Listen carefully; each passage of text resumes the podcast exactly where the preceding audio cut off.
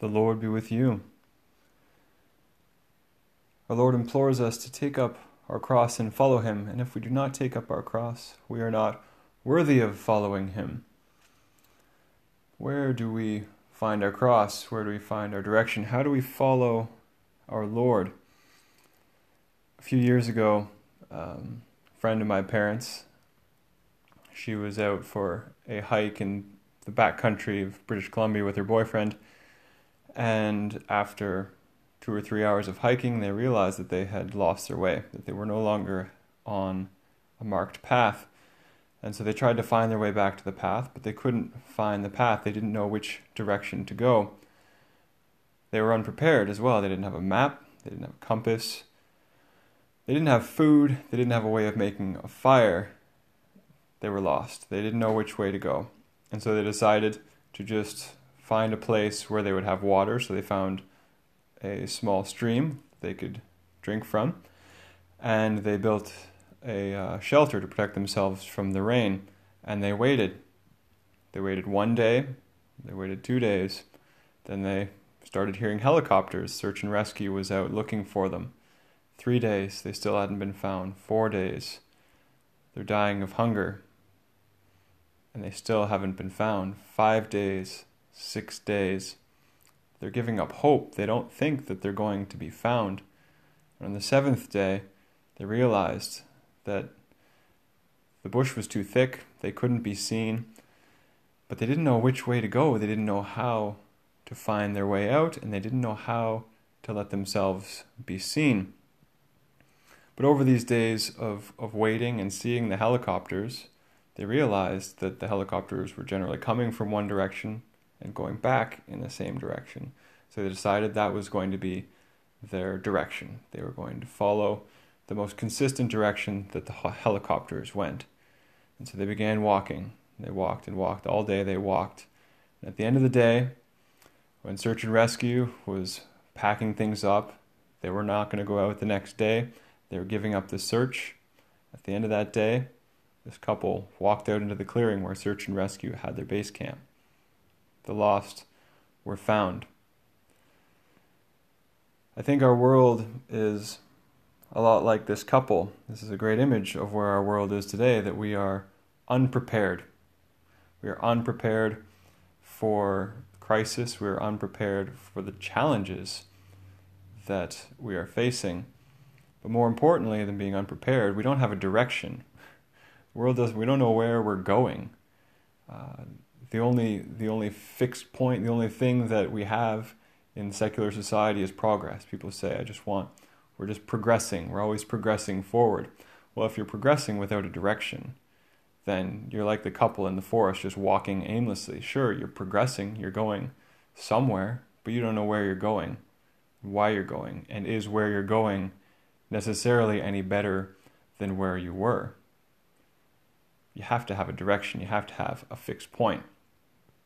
For those who are familiar with being in the outdoors, hunting, fishing, scouts, all that, orienteering, finding your orientation in the wilderness, uh, those words orienteering, orientation, they have the same root, orient, come from the Latin orientem, which means east.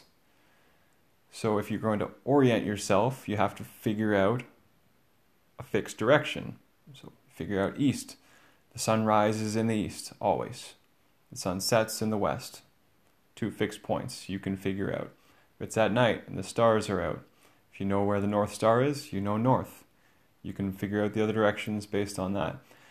Uh, there are lots of other ways in the outdoors that you can figure out direction if if you know, but you have to figure out at least one fixed point first. One direction. Figure out your east, and then you can figure out everything else from there. Well, what is our east for Christians? What is our fixed point? Of course, it's the cross. The cross is our east. The cross is the fixed point that we are supposed to base the rest of our lives around. If we have our eyes fixed on the cross, if we take up our own cross to follow our Lord, then we will never be lost. The cross is the point from which our salvation comes. All the graces of the sacraments flow from the cross. Christ is our fixed point. Christ in Scripture, He is the old and the new. He teaches us, He leads us. The Ten Commandments, the Beatitudes, the teachings of our Lord. He is our fixed point on the cross, but He is also our fixed point in His second coming, that He says He will come like the rising sun. So we believe that our Lord will come from the east symbolically, that He is the new rising sun, to come to judge the living and the dead. And so we look to the cross. We also look to the second coming of Christ. These are where we find our direction, where our salvation comes from, where our hope lies, our hope of being with Christ forever in heaven.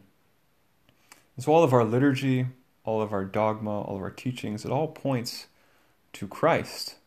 And so when we look at our church, when we look around, we see the statues pointing to Christ, the aisles, the pillars, the stained glass, it all points to Christ. You come to the altar in the center, in the tabernacle in the center, and the crucifix above the tabernacle. It all points to Christ. It is all leading us to Christ when we genuflect, when we come into the church, we are genuflecting to Christ present in the Blessed Sacrament. And so, this is also why traditionally our churches were built facing east, ad orientem. The church was built facing east, but then that developed into what's called liturgical east, that our liturgy points to the east. So, even if the building itself doesn't necessarily point geographical east, within the church, everything points to Christ on the cross and in the tabernacle, that Christ is our east. He is the orientem, He's the fixed point from which everything else uh, finds its meaning. And so, up until recently, everything, like even the priest, he faced east, he faced the cross and the tabernacle when he celebrated Mass. He wasn't turning his back on the people, it was symbolic of him leading the people east, leading the people to the cross, leading the people to Christ because the cross Calvary, the sacrifice is being made present on the altar. And so the priest facing the people is it's it's not as though it's like intrinsically evil or something, but it's symbolically wrong. It's not he's not facing the right way. He's not supposed to be facing the people. He's supposed to be facing the cross because everything is directed to the cross. And he's not speaking to the people when he's saying the prayers of the Eucharistic prayer. He's speaking to God the Father, making the sacrifice present. And so when the priest is speaking to the people, he faces the people. During the homily, he faces the people. He turns from the altar to face the people and say, Dominus vobiscum, the Lord be with you. And when he's speaking to God, he faces he faces God, faces Christ. Um, and one of the dangers with the priest facing the people is that people get focused on the priest and the personality of the priest. And I'll tell you, if if your salvation depends on my personality, then you're in trouble. If your salvation depends on the personality of your priest, then you're in trouble. we can't be focused on the personality of our priests. Like, sure, it's great if we love our if we love our priest, we get along with our priest. That's good. Uh, but what's essential is that the priest is standing in the place of Christ and he is leading his people to Christ. And so in my parish, we are now switching back. We are switching back to Ad Orientem.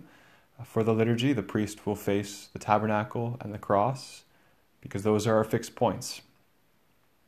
If we have our eyes fixed on Christ, if we are participating, if we're entering into the sacrifice of Christ, then we have nothing to be afraid of. No matter what crisis is happening in the world, no matter how difficult it is, that fixed point doesn't change. He's always there. He's always leading us. Uh, and He asks us to take up our cross and follow Him. And if we do, then He'll lead us to Himself. He'll lead us to Himself in heaven. So let us trust in the Lord. Let us trust that if we have our eyes fixed on the cross, if we are faithful to the sacraments, faithful to reading scripture, faithful to prayer, trusting in our Blessed Mother to take our hand, the rosary, there's nothing to be afraid of. Be not afraid. Praise be Jesus Christ, now and forever.